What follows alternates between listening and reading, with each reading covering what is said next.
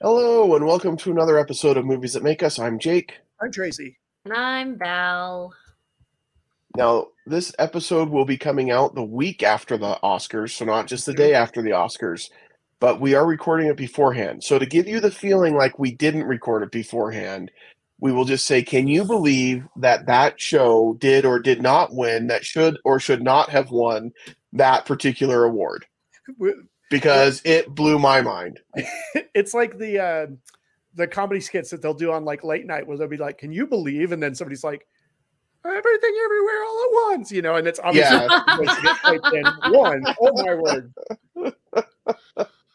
Yeah, if if the Fabelmans won the movie.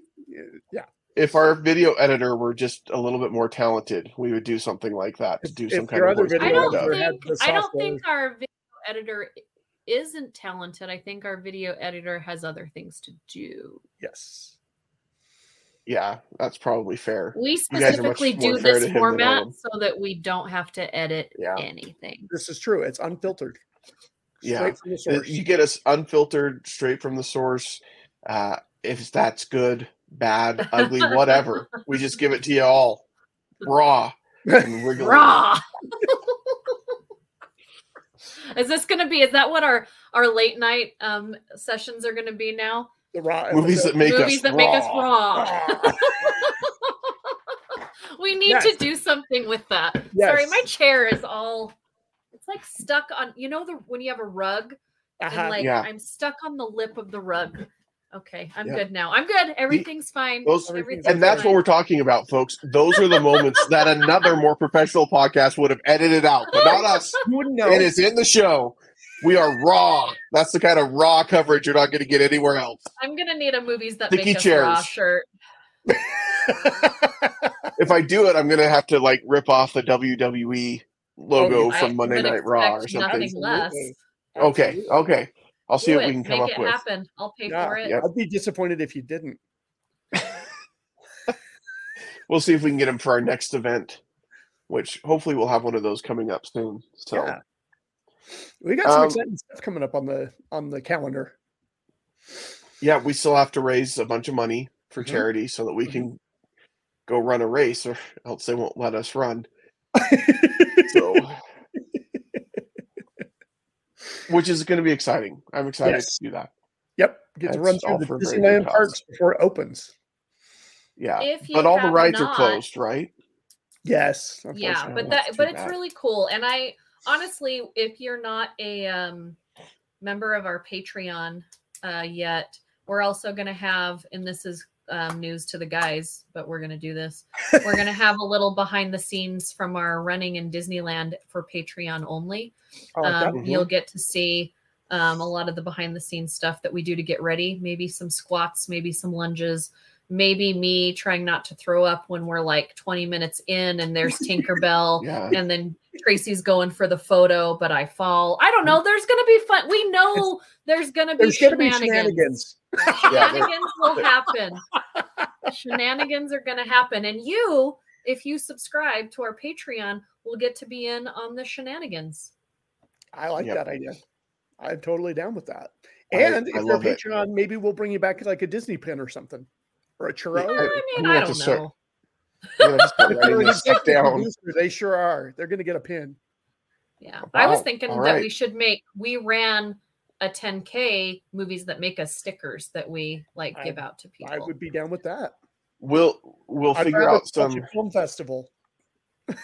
Yeah, We'll get we'll get it. We'll get some stickers that we could do that are exclusive to our Patreon supporters, and we could do. We could even get some enamel pins made that are exclusive movies that make us enamel pins. Now you're speaking our language. All right. Sa- Big I plans, think Sammy I think. Sammy felt that in the universe and she's gonna message Yeah. me and be All like, So you need help with pins? Yeah, Eliza poked her head in when I said pins and said, "What pins?" Huh? She didn't, but she would have. Um, that seriously, folks, this is the kind of raw experience you get on movies that make us. Sometimes we do an episode where we talk about a movie, and sometimes we do an episode that's a planning session for what we're doing this year. You never But know. And sometimes we're it's a little bit of gonna both. Talk about the movie this time because it's Tracy's birthday. So Tracy got to pick a movie. Now this is if you're new to, to hanging out with us. Right. I feel like you're not Welcome. just sitting or watching. You're hanging. Like You're we're hanging, hanging yeah. out, right? Chilling. Like Tracy Mr. is Cooper. like a super fun guy, super Mhm. nice, so helpful, so thoughtful, like one of the Uh-huh. best humans I think I've Oh. ever met. This and then sentence he is going to have the biggest movie I've for ever us heard. to watch. Yeah. No, If you have not, before we get into the movie, if you have not subscribed to our YouTube channel, please do that now, um, because we would love to have you as a subscriber. And please share this with your friends, uh, because there's not a lot of other places you can go to get some phenomenal coverage of the fountain And cat butt. and Cat cat butt. Yeah. Hi, bud. This show, this episode of, let me let me tell you guys what's happening here. This is the third episode we've recorded in a row. so if we seem a bit loopy, That's and right. and we're talking about the fountain. So if we seem a bit loopy, so that may be. so I kind Tracy, tell us why we watched this movie. okay. So uh, we we often talk about very fun movies, right? Right. We, we just did a whole run of James Bond. We just did a whole run of Creed, and there's another side to all of us, as as with all of us. There's a more serious side, and and this is these are the movies that make us, and this is one that when I saw really affected me, and every time I see it, I get something different out of it, and it's something that I've been dealing with a lot, and we'll get into um, as we as we discuss it, but a lot of times we joke about Sharknado, and I'm I'm big for dumb, silly disaster movies. I love the Shazam, I love the Marvel stuff, but I really this is such a beautifully shot and and the story behind it and the making of it um, is just is just so good. And this is a movie if you haven't seen it, um, hopefully this this conversation might inspire you to go check it out. It's Darren Aronofsky, um, Mhm. who you might know from uh, like Noah. He did Mother. Um, the uh, he did Pi, uh, Requiem for a Dream. Uh, he just Life did of The Pi? Whale. Uh, I think it's just Pi. oh, okay. Yeah, which is like I think his first movie. I want to Okay. say. Um, he just directed The Whale with Brendan Fraser. Um, speaking of So- Academy Award, it's not his. All I best the don't know that I'd throw hits. that one in there. I wouldn't either, but I'm just saying that's where you may have heard of him. Yeah. You can Um, get you can get that in a box set called the Feel Good Hits of Yeah. Aaron Aronofsky. Or Yeah, Darren he's a- Aronofsky. Yeah. the wrestler. The wrestlers are actually kind of. I really like The Wrestler, by the Yeah. way. That Yeah. That's a good movie. This is Um, the thing about your pick is I feel like um it's one of those movies that you either feel so strongly about because you connected to it or you didn't quite get it and you need some direction which I think yeah. this is why this is a good conversation because I this is the third time I've seen this movie. It's been a while since I've Mhm. watched it. Um and so I don't need much direction, but then Dave is like what the heck is happening? right. Right? Right. Who's making you watch this? That's what he said. Um This is the same guy that went to Cocaine Bear. but I think Who's it's one of making you those watch this and because- do I need to beat them up? It's a very it's a very A24 movie before Yes, A24 existed. Yeah. A24 did not exist when this movie came out, but you know with A24 that you're going to get something that is very outside the box. You're going to get something that makes you feel uncomfortable, um, but in a way that should cause a conversation to happen. Um, and A24 is either a huge hit for me or a huge miss for me. Absolutely. Um, and this movie is so conceptual Mhm. um, that I can see how some people ju- it, they just won't get it, and it's not that they're not smart. It's just right. it's so different for your not only visually to take in, but for your mind to yeah. take in. So so let's look for those that haven't seen it, and I'm guessing probably a lot of you have not. Um, this is a story told in three parts. Um, it's got Hugh Jackman, it's got Rachel Weisz, and we have three different timelines and three different stories. And the first one is a conquistador um, sent by the Queen of Spain. The Spanish Inquisition is happening. She sends him to find that there's a priest who said that he has found the tree of life in in the jungles of South South America, and mm-hmm. the the Grand Inquisitor is trying to take over um, the Queen's territory. She's trying to hold him off. Um, she is being seen as a heretic eh, because she wants immortal life. Um, she sends him as the conquistador to go find proof of that. So that's the first storyline. 2nd mm-hmm. storyline is also Hugh Jackman and Rachel Weisz, set in the modern day. Um, he is a cancer researcher. He's doing research on monkeys to try and find a cure for cancer. Rachel Weisz is having cancer and is dealing with cancer. Um, and he's trying to find a cure for her and is desperate to do so because he cares for her so much. Then we have a third storyline, which is set in the far future, where he is a cosmonaut traveling through time and space with the tree of life towards a dying star in the thoughts that when that star dies, it will be reborn and the tree of life will be reborn as well. And so basically, if that doesn't sell you on the movie, I don't know what will. Like, yeah. Here's everything you said makes the movie sound really interesting. Here's where I think I struggled with it a little bit. Well, no, I'm being serious. What's that? You watched it on your phone, so that's well, I, I did, and and we, we can talk about. So here's here's when I watched it, folks. I watched it late at night when the power was out, so our house was pitch black. I was the only one awake on my little phone because that was the only way I could watch it at that point. And it was dark, and the movie's already like visually dark, right? Mm-hmm. Yeah. And so it just felt really dark and Especially isolated anyway. Yeah. Yeah. And and so I I fully recognize that.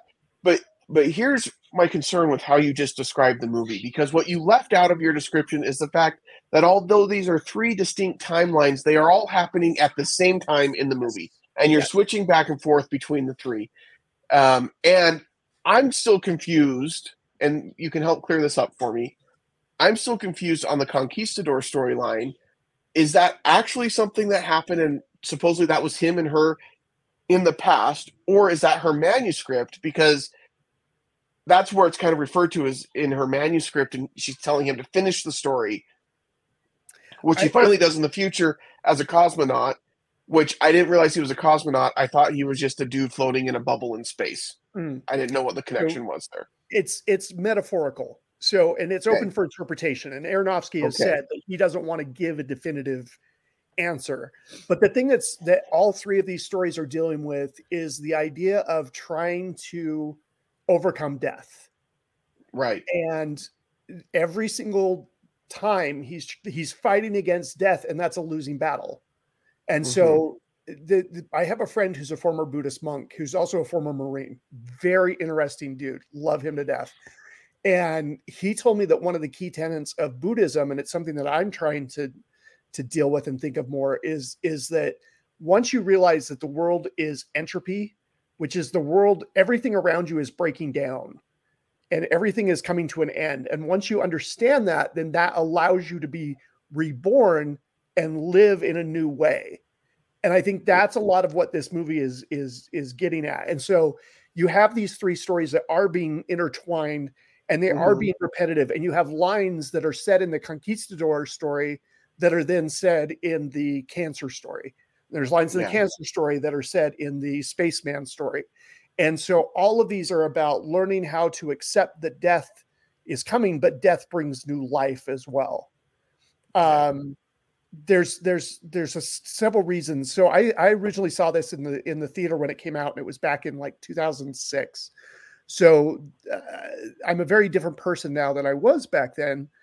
But the scene where he finds out that that her cancer is there and he he walks outside and everything is silent and mm-hmm. i love mm-hmm. how visually all this stuff is happening he's in new york or it appears to be new york um, there's construction going on there's the shower of sparks coming down off the building because somebody's obviously grinding there's traffic and it's just silent until he almost gets hit by a car and then all of a sudden the sound pops back in and mm-hmm. when lisa was diagnosed with cancer that's the scene that i thought of because that's right. how you feel it's like the world just kind of goes silent and i didn't talk to you guys about this and i haven't discussed it much publicly but we had a scare the last couple weeks in that she got in for her mammogram as she does multiple times a year now um, and they said there's something suspicious that we need to take a look at. So she had to go back in, and it was in the same spot and about the same size as the tumor was when we caught it the last time. And so they did a mammogram, and eh, we can't tell what this is. And then they did an ultrasound, and we still can't tell what this is. And so then they had to do a biopsy. And luckily, the biopsy came back fibrous tissues, necrotic tissue, everything's fine. Cancer's not there, everything's good but it was like for a week I was just in knots, and I can't even imagine right. what what she was going through. Um, but you know, it's it's just like, and then this is really March is just a weird, difficult time for me now. Um, and this mm-hmm. is is coming out on my birthday, and this is such a weird thing for a birthday episode, but it's something. Um, so this is today. Well, actually, tomorrow will be the five year anniversary of my mom passing. And we actually had the funeral on my birthday because it was the only decent weather day that week. And so this will actually be coming out on the day that we had to, to let my mom go and have the funeral. And I, have talked before a little bit about how there's this midlife crisis kind of going on, and I'm, and I've always feared death. Like ever since I was a teenager, like I was such a different person back in my high school days, you guys wouldn't even like recognize me. I was like the quiet kid who wrote like death poetry, right? And so like so I've spent a lot of my life trying to accept that this is going to happen and how do I live my life in such a way that I'm living every moment as best I can. Like there are some things where we have to go to work. We have to go to the grocery store. We got to do laundry, stuff like that. So not every moment of every day of every day of your life is like yay, let's let's we're doing something exciting and unusual, you know. But I try and do things um, so that at the end I can feel. And I think a lot, Jake, about Neil Peart's "The Garden," um, mm-hmm. the song by Rush, and he was the lyricist, and about how the at the end of the day, the only thing that matters is how we treated each other and what right. we did for each other. And that to me is a lot of what this film deals with is he's trying to save her and and save the tree and he's always trying to save something instead of accepting that this is what is going to happen and he's not living the moment. Like she a couple times says to him let's go for a walk. It's the first snowfall. And he's like no i need to work on this. I'm trying to find a cure for you. And so right. he's so busy trying to save her life that he's not living life with her as much as he could. And i think yeah. that there's just a lot in there. Um that and it's a heavy movie it really is but it's something that i feel like um that we don't discuss in movies like often we don't discuss death which i i totally get it's not a megaplex theater you know come on in and it's not going to fill the, the the theater up it's no. not going to fill the theater but i think that it's something that we and, and we as a western society tend not to talk about you know yeah. um and and just the i think some of the imagery and so sorry i'm i'm kind of dominating here for a bit but it's the, your pick, like, there are some there are some shots in this movie that are so freaking gorgeous and mm-hmm. are almost iconic like if even if you haven't seen the movie you've probably seen the shot where it's him traveling upwards and you have these streaks down below him and you right. have the, the, the bubble with the tree and they made all those special effects in a petri dish Wow. Like this isn't computer generated. They took like they would shoot at some of the stuff that shoot at six frames a second, and uh-huh. other stuff they're shooting at two thousand frames a second, and they're doing yeast and curry powder and all these different things causing reactions. And then they would put that into the computer and distort them and warp them. And that became the outer space. And they liked mm. the idea of having it be well a it was for budget but b it was for having something organic and having something that was microscopic filling in for the bigger picture in a lot of ways. This has been a really interesting moment as I've been listening to you talk about it, about this movie, um, because um, we have had the opportunity over the last couple of weeks to talk about movies that mean a lot to members of our team for different reasons.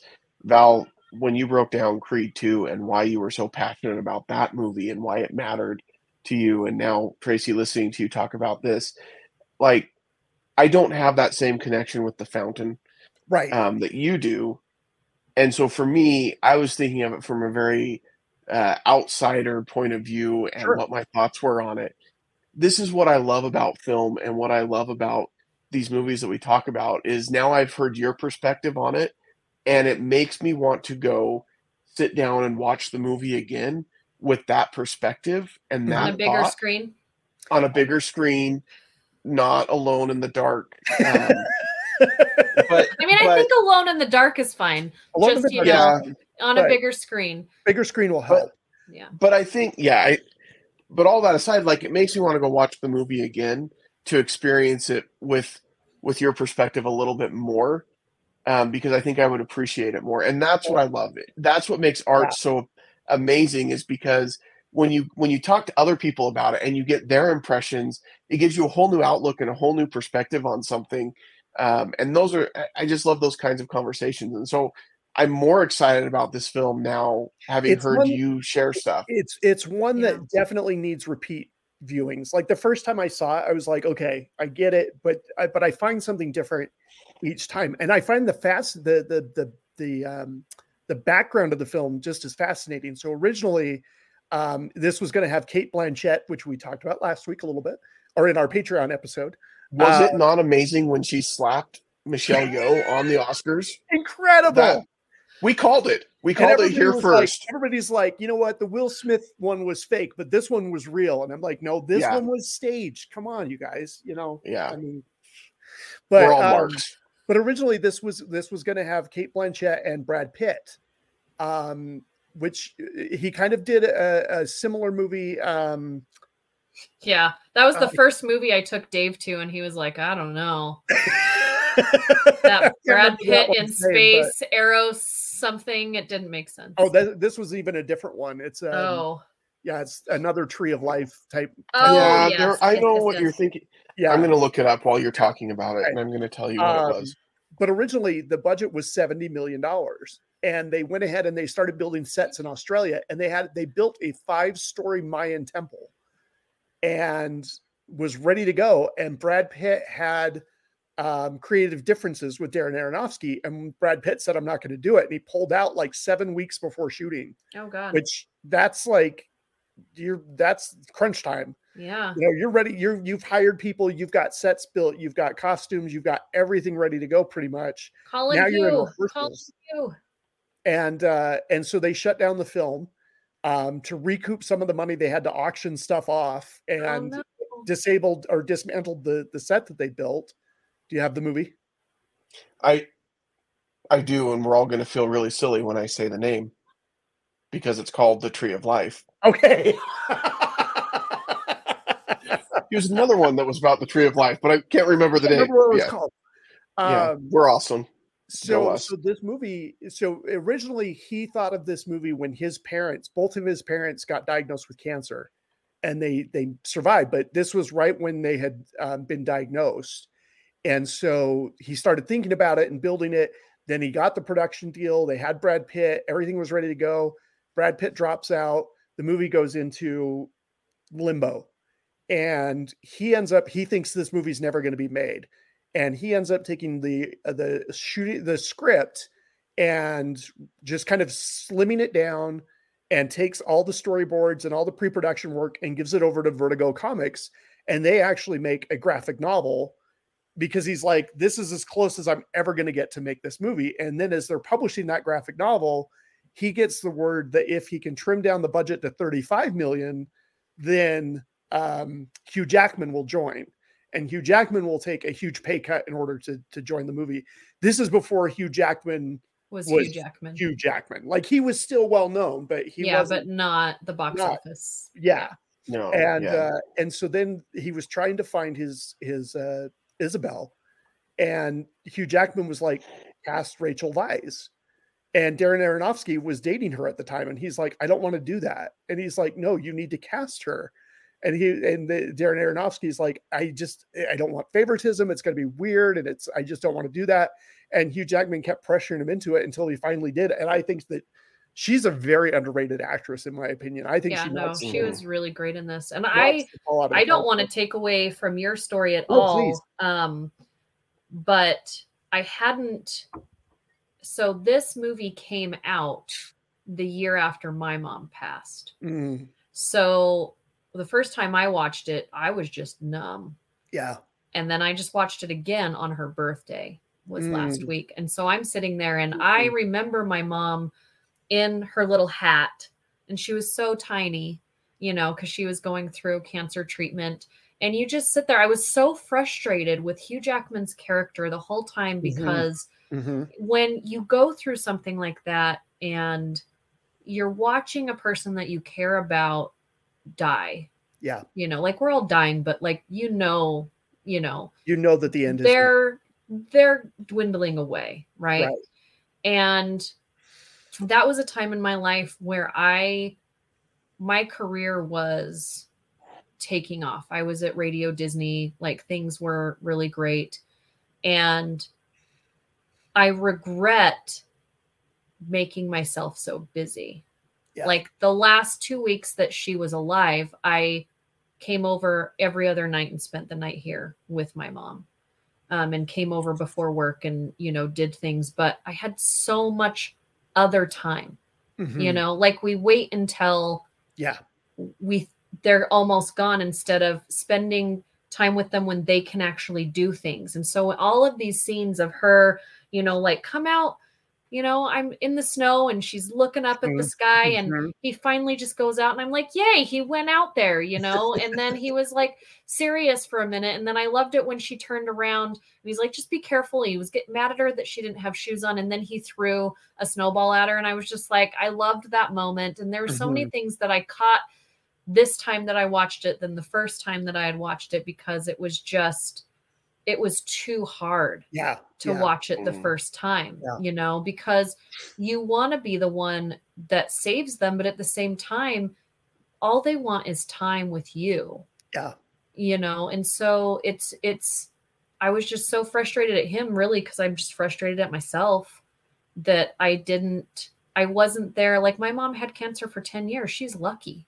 Wow, You know what I mean? Like she found out she had cancer and she lived for 10 years. that's incredible. And there were times that she didn't even feel like she had cancer. She's like, I feel like I was misdiagnosed because she was going to work and doing all these things. So we took that time for granted, sure. you know, and you get busy in your life. And so that's the one thing I loved that they showed in this movie is that Mhm. is that he was making himself so busy and then his his mentor or boss or um if I said, What are you doing here? Like Yeah. what she's in the hospital alone? Like you left her alone?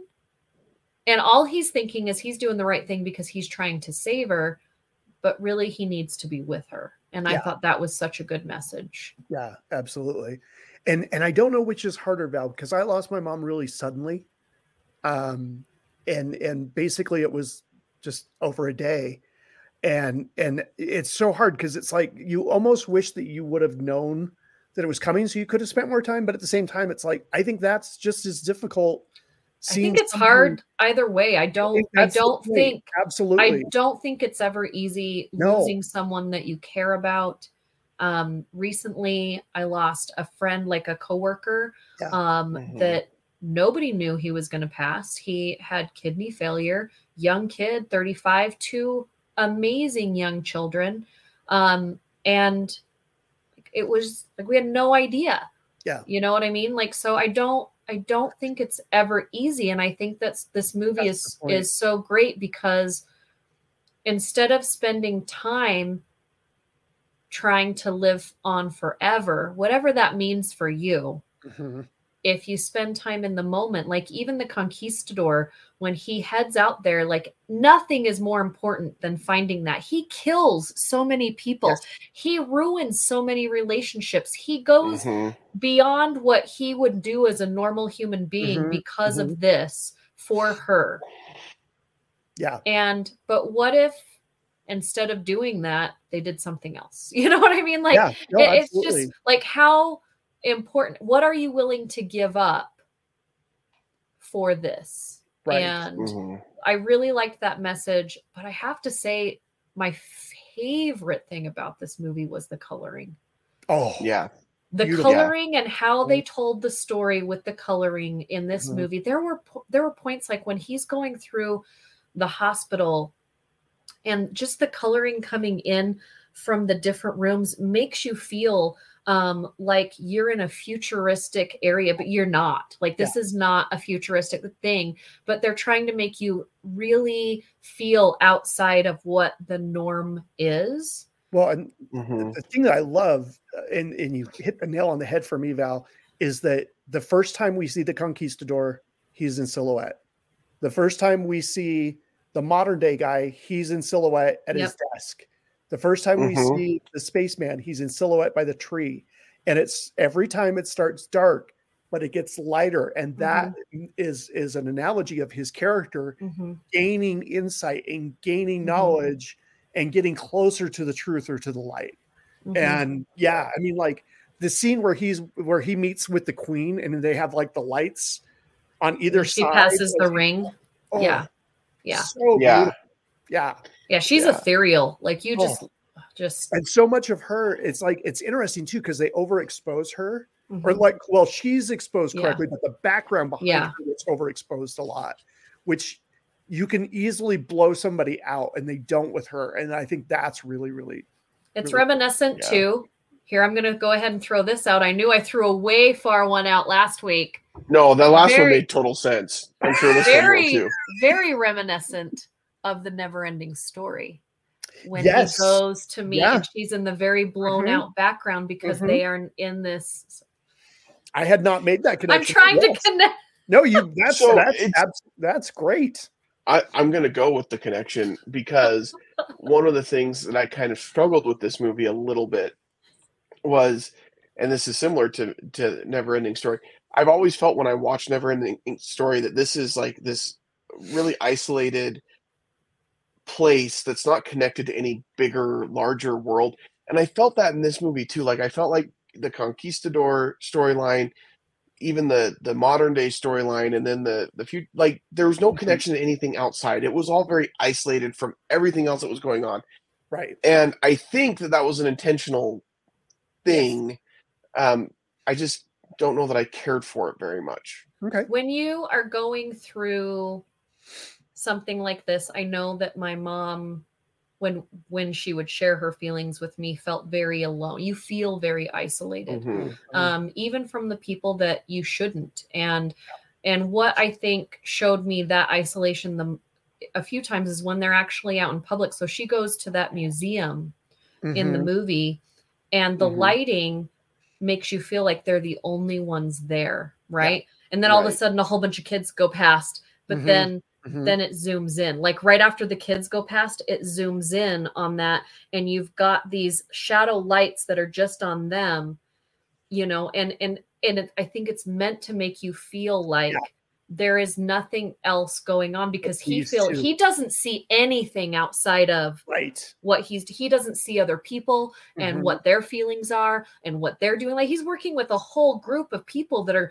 go trying to do the same thing but it's all about what he wants and they keep telling him you're you're not seeing it you're out of you know the depth of of what we you're out of bounds you're you know so i think you it, I, jake i think you're not supposed to feel comfortable Yes. with it Yeah, and Yeah. and those are there's only two scenes that are not filmed on a soundstage, and it's the museum, and it's the funeral, and those are the only two things that aren't filmed on a soundstage. The whole Mayan jungle, um, and it and it feels that way, which to me works.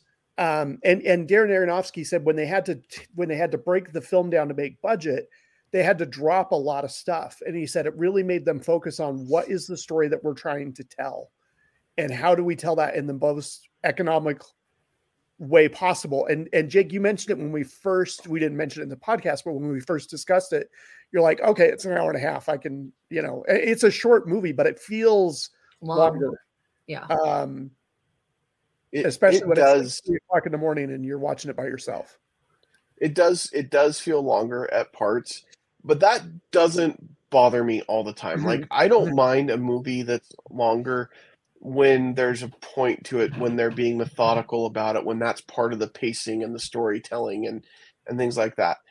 Um, I don't like it. I don't like it when it's long just to be long.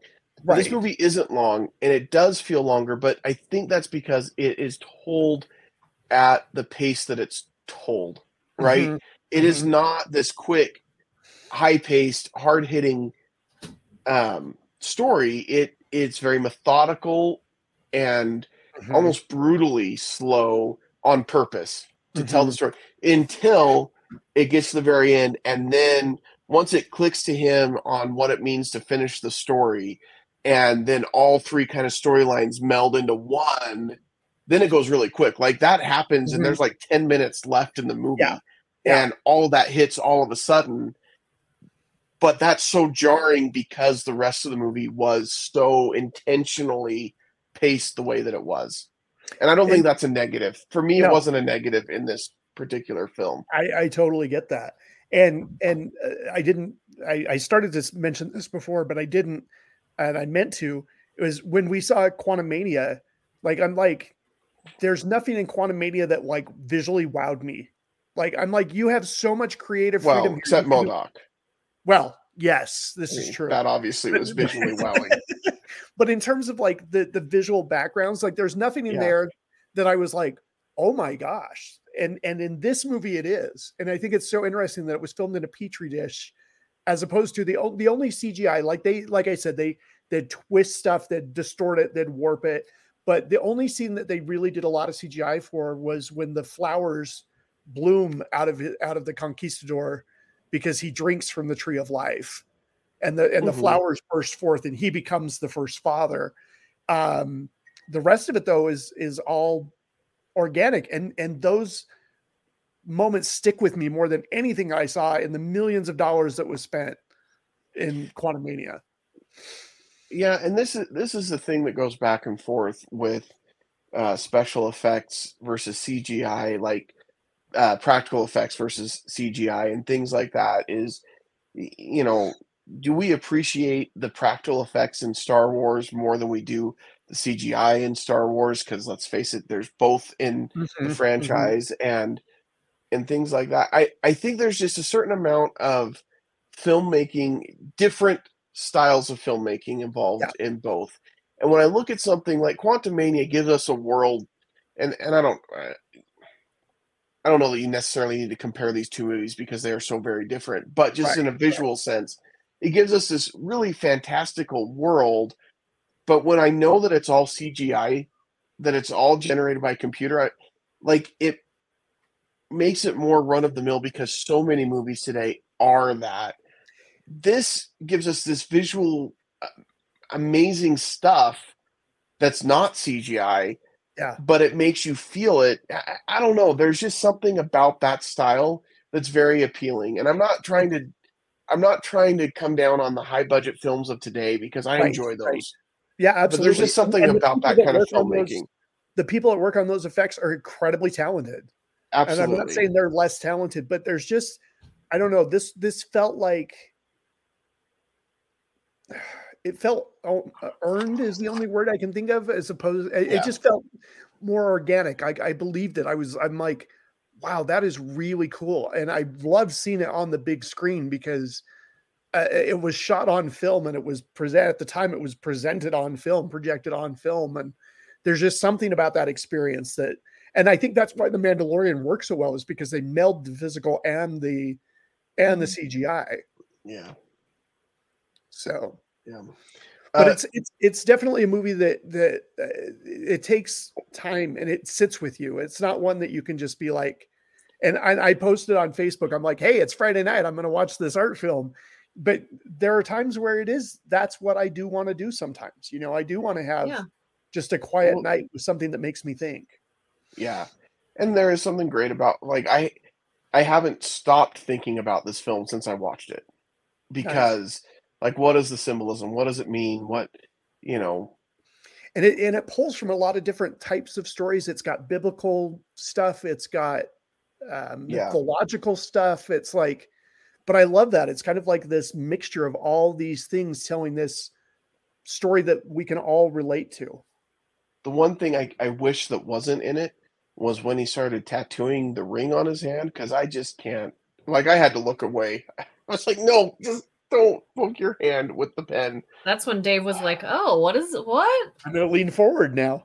I thought No, of Dave he doesn't. He doesn't it. appreciate. He doesn't appreciate that kind of tattooing either. But Uh, I- yeah, made me- don't tattoo yourself with a pen and Yeah, ink.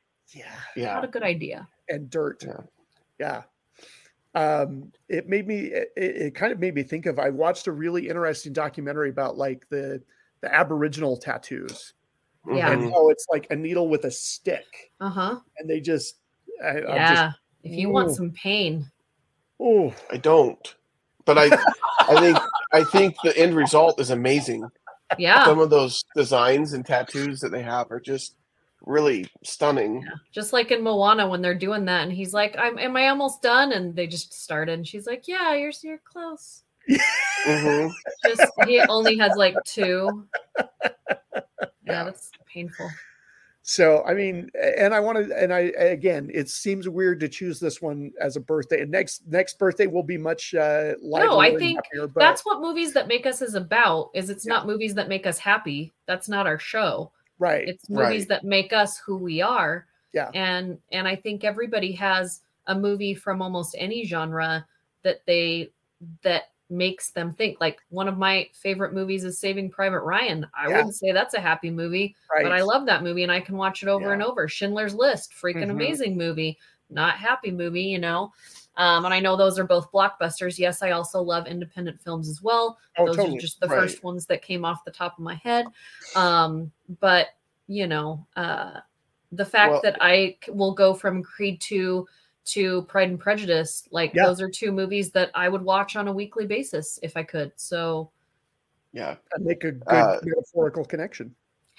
I and I think to me it's like when you go on a trip, you go out of town or something and and we've all been there and you're eating out every night because that's what you do on a trip. And then you come home and you have that like home cooked meal.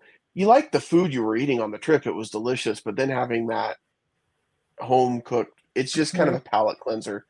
Kind of, and it mm-hmm. just feel it just tastes that much better. So it was great talking about the James Bond movies and the Creed movies, and those were fun and those were great. But then it was also nice. It's nice to put on a movie where you sit down to watch it and you think, okay, this is going to be a very different experience, but I'm here for it. And I, Yeah. I think that was a good thing. Well, and and I, I like the fact that we can talk about these different movies, and I, and it it frustrates me too because it seems like now studios are only going to be making really big tentpole movies, and we Mhm. don't have these kind of mid range dramas. And I- think more of the and I, I it's interesting because I've been watching Rian Johnson's Poker Face. Um, I rewatched uh, Yellowjackets recently. I've really enjoyed Shrinking on Apple TV with Harrison Ford and Jason Segel. And to me, I think there's more interesting creative work happening on TV than there is in the movies, in the theatrical releases. Well, And I mean, it's but so we do have A24 and Neon Yeah, that oh, come out every year that Yeah. has something, and it's nice to see that those movies are now getting more play Yeah. and showing up. Um, you know, in I don't think award shows aren't that important. Um, where it used to be, if it was nominated, people would go see everything that was Right. nominated. That's what they saw. I don't think it's as important as it used to be, but it's still nice because Hollywood pays attention to that and Yes. um, the money pays attention to that. And so when we see these these stories that are that are different, that they're off the Taking cuff, chances. um, and Yeah. taking chances, um, hitting the mainstream. Um, it, Mhm. it's it's really good. But I all of those shows that you mentioned are great. I haven't seen Yellowjackets yet, but it's on my list. But I definitely, you you know, and Dave and Sammy are going to enjoy that show. okay, I will put Yeah. that on my list. But yeah, I I definitely think stuff like The Last of Us is probably some of the best. Mm-hmm. I want to say filmmaking just because each episode, there has been some episodes in The Last of Us that could have been a standalone movie. Hundred percent. Um, and so Um, yeah, it's just it's it makes my job a lot harder because I have a lot more to see because now we have Netflix, Amazon, Paramount, Apple, Apple. Plus making all of these amazing things that I have to review. What a hard life I live. But um it used to be just what's in theaters, Yeah. and now it's like a Yeah. hundred times more things. but Um, yeah. Shoot, what was I going to say? sorry. Oh no, it's okay. I, I, it'll come back. But um, yeah, I just I I, I love championing the little.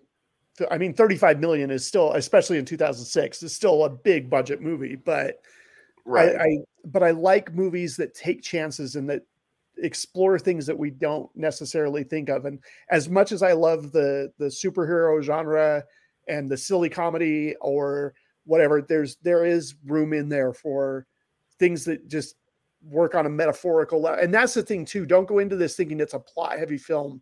It, it and I should have kind of given you a heads up, Jake. It is much more of an allegory and a Mhm. metaphor than a plot. I mean, there is plot, there is story, but yeah. you great? Yeah. Let's do great. Has anything else to? No, I think I think we've we've covered quite a bit on it. I I'll start with the grades. I I think this is I'm glad I watched the movie. I think I may want to revisit it at some point. It's probably not one I'm going to go pop on right now. Um, but there is a lot it is very artistic. It does take a lot of risks and I think a lot of them pay off in how it looks and I think I think he told the story he wanted to tell. Um, so uh, overall, though, I'm going to give it a B. That's not a bad No. grade, but it's definitely not one that, like, if it was on and I'm cruising through the channels, I don't know that I would stop and watch it. But I also wouldn't turn it off if somebody wanted to watch it, or you know what I mean, or Mhm. like it's it's good, and I'm glad that I watched it. I don't regret watching it, Yeah. if that makes sense. Yeah, absolutely. Yeah, for me, it it's a B minus for me. Um, still a B in the B category. Um, I think it is a visually beautiful movie to watch. I do think the acting was fantastic, and I do like all the risks that he took. For me, um, and I'm going to throw out Quentin T- Quentin Tarantino for a minute here. Um, I, I'm not a fan of Quentin Tarantino's work, but I feel like um, what he does is he takes something like this where you're ter- telling several different stories at one time and you make it so that the 90% of people that watch film not the 10% of us that really di- you know dig deep Again, yeah, though the 90% don't need an explanation to get it Yeah. you know what i mean Mhm. and so if it wasn't that this would be a b plus for me um Mm. but i feel like um i definitely think there's a place for this kind of film i think there people will love there's a lot of people that really love this kind of film um for me i do love it but i also don't think and i had to be this way because there's a couple other movies that we've seen this year so far that I Mhm. felt the same way about. If I need an explanation or if I need to see another movie for this movie to make sense for me, there's just a little something missing. Mhm. And so I feel like his transitions in between these three different worlds and how they interact with each other could have been a little more um I don't know, a little more thought out or transitional. I don't know what it is, but just a little more I don't know. I just I feel like there was something that he maybe could have done that was outside of his own mind that he could have done so that a, a mass audience could accept it. But I Mhm. know, and I say that knowing I don't want every movie to be for a mass Right, audience or right. commercial. That's not like that's not what I'm saying. But I want more of a mass audiences to come to these films and not be turned away. And I feel like that if somebody who has never seen a film like this before were to come and watch it, they may not take a chance on another similar film because they didn't get it. Mhm. And and so I just think there was I don't know what he could have done, but I just wanted more of a of a trans translation between these three places Mhm. for a bigger Mhm. audience Mhm. that's and if it if that was there it would have been a higher grade because all in all i think the mu- the movie is beautiful not just visually but beautiful as the movie what it's saying what it's Right. telling all the risks that it took um but but it might turn people off to go Mhm. coming to see more movies like this Yeah, yeah. And like I said, this is not necessarily an easy film. Yeah. You've got to be kind of in the right mindset, the Mhm. right mood. Yeah. Um, it uh, from the beginning, it, it struck a chord with me, and I Mhm. totally see where both of you are coming from, and I agree with what you're saying. Um, I never had a problem with the transitions. Um, the more that I see it, the more it, it enriches for me. Um, we didn't even talk about the score, and it's one of my favorite scores of all time. Mhm. And when we talked, we talked a little bit about how they would have certain lines and certain visual motifs repeated throughout these stories. It's the same thing with the music, and and just get a really really good set of headphones and listen to "Death Is the Road to Awe," because that has so much dynamic range, and it starts off just slow and quiet, and it builds to this crescendo, and then it drops again, and then it rebuilds, and there are bits and pieces of that particular song throughout the different songs and the different timelines. Um, this one just really resonates for me. It's one that challenges me, it, it excites me, it interests me. Um, it's one that, for whatever reason, it just hit me and continues to do so. So this one to me is an A plus. Awesome. All right, there you go. You may have heard of the fountain. You may have seen it before. Hopefully, this conversation will lead you to want to either watch it the first time or watch it again. Um, Check it out. I I think it's worth checking out. Um, thank you for your support. Please follow us on whatever podcast podcast platform uh, you listen on, or subscribe to our YouTube channel, or do both. I mean, why not? Um, following is free, just so you know. Subscribing also free. Uh, but we appreciate your support in any form. Uh, and until next time, we won't see you at the movies. Bye.